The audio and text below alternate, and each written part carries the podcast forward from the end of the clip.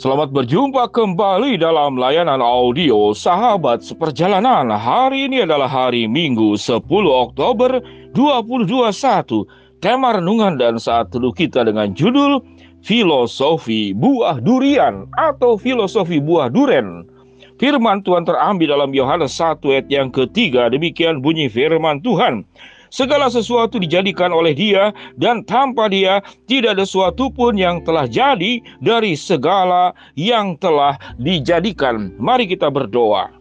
Bapa yang di dalam surga kami ingin belajar Tuhan filosofi kehidupan dari semua ciptaan-ciptaanmu termasuk salah satunya adalah buah durian. Lewat buah durian kami bisa mengenal banyak pelajaran kebenaran firman Allah yang kami bisa petik. Di dalam nama Tuhan Yesus kami berdoa. Amin. Shalom sahabat seperjalanan yang dikasih Tuhan filosofi buah durian. Tatkala saya bertanya, pilihlah salah satu tema renungan saat sahabat seperjalanan menurut sahabat seperjalanan yang saya kirimkan di grup WhatsApp saya. Maka urutan salah satu yang tertinggi yaitu filosofi buah durian. Salah seorang sahabat seperjalanan mengatakan, "Jadi penasaran, pengen tahu apa sih itu yang namanya filosofi buah durian." Sebelum kita bicara tentang filosofi buah durian, apa itu filosofi? Filosofi adalah pandangan yang sistematis dan logis, itu filosofi. Pandangan yang sistematis dan logis. Apa tujuan filosofi? Yaitu untuk memperdalam pemahaman. Sehingga filosofi adalah untuk mengenal sesuatu esensi kehidupan yang sedalam-dalamnya, yang sesungguh-sungguhnya, yang paling penting dari seluruh unsur yang ada dalam kehidupan ini.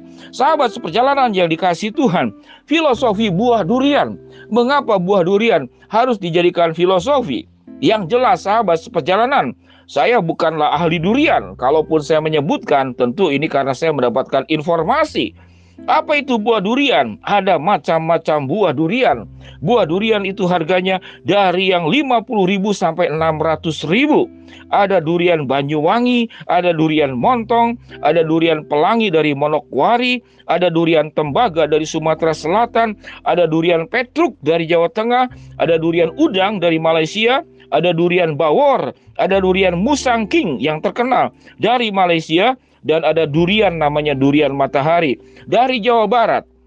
Salah seorang sahabat seperjalanan mengatakan durian yang terbaik itu adalah durian Petruk. Kenapa terbaik? Karena bijinya kecil, dagingnya itu banyak, namun dan juga enak dan itu luar biasa. Bentuknya tidak menarik seperti Petruk, namun isinya luar biasa. Setelah dengar sahabat seperjalanan tentang durian, apakah sahabat seperjalanan akan berlomba-lomba membeli durian? Tentu bukan itu yang paling utama.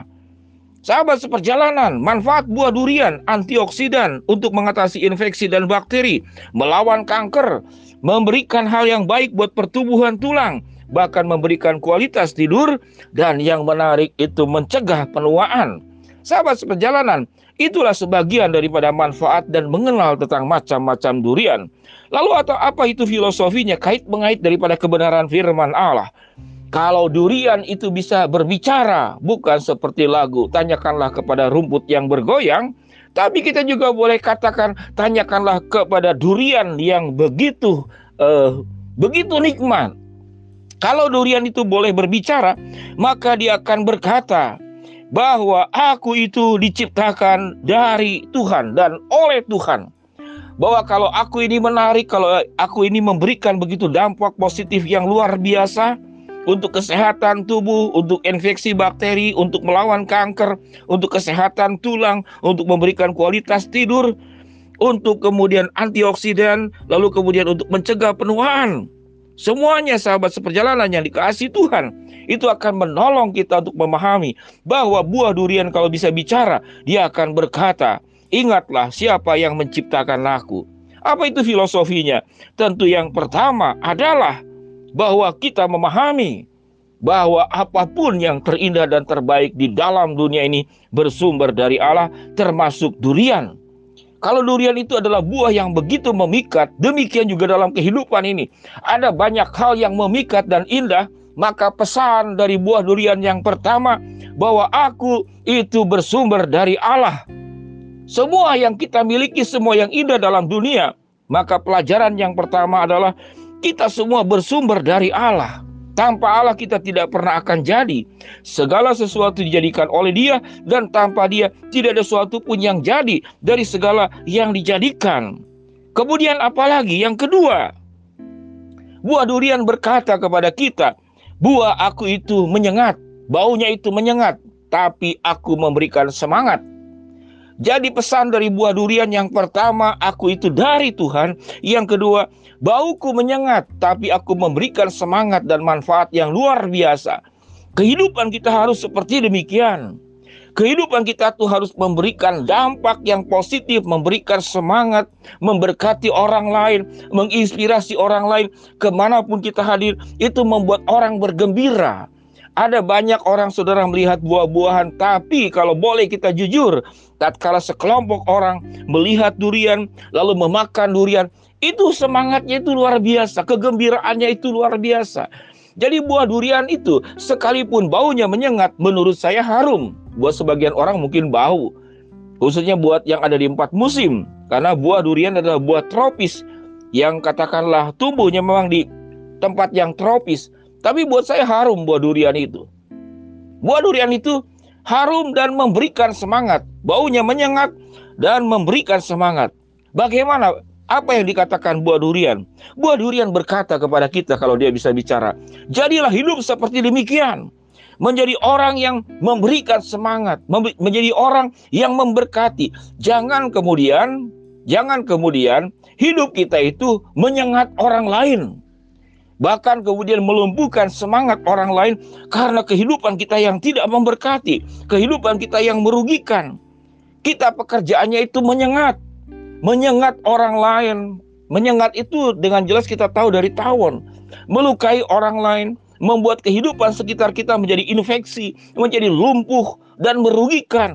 Kehidupan kita dipanggil bukan untuk menyengat, tapi memberikan semangat. Sahabat seperjalanan yang dikasih Tuhan, ingat juga bahwa dua buah durian itu ada durinya, ada dagingnya, dan ada bijinya. Apa pesan daripada buah durian? Bahwa ingat, selain engkau itu punya duri untuk melindungi hidupmu, ada daging yang bisa memberkati orang lain.